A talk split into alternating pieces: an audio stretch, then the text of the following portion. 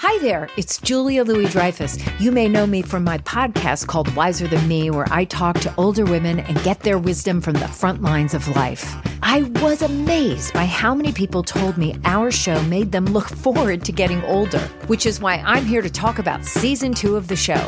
Sally Field, Billie Jean King, Beverly Johnson, Ina Garten, Bonnie Raitt, just to name a few.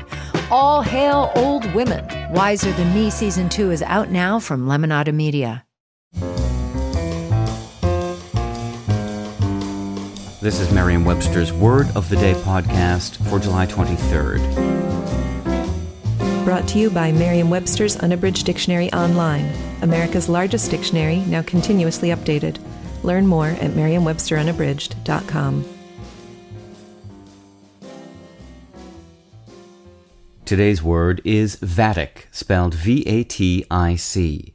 Vatic is an adjective that means prophetic or oracular. Here's the word used in a sentence from The New Republic by Jeet Heer.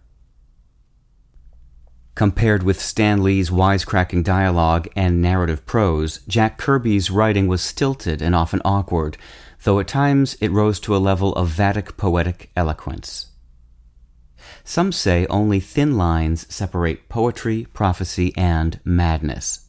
We don't know if that's generally true, but it is in the case of the word vatic. The adjective derives directly from the Latin word vates, meaning seer or prophet. But that Latin root is in turn distantly related to the Old English word woth, meaning poetry, the Old High German word wuot, meaning madness, and the Old Irish word fáith, meaning both seer and poet. I'm Peter Sokolowski with your word of the day.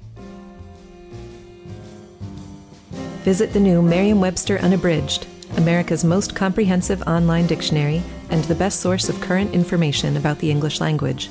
Get started today at merriam-websterunabridged.com.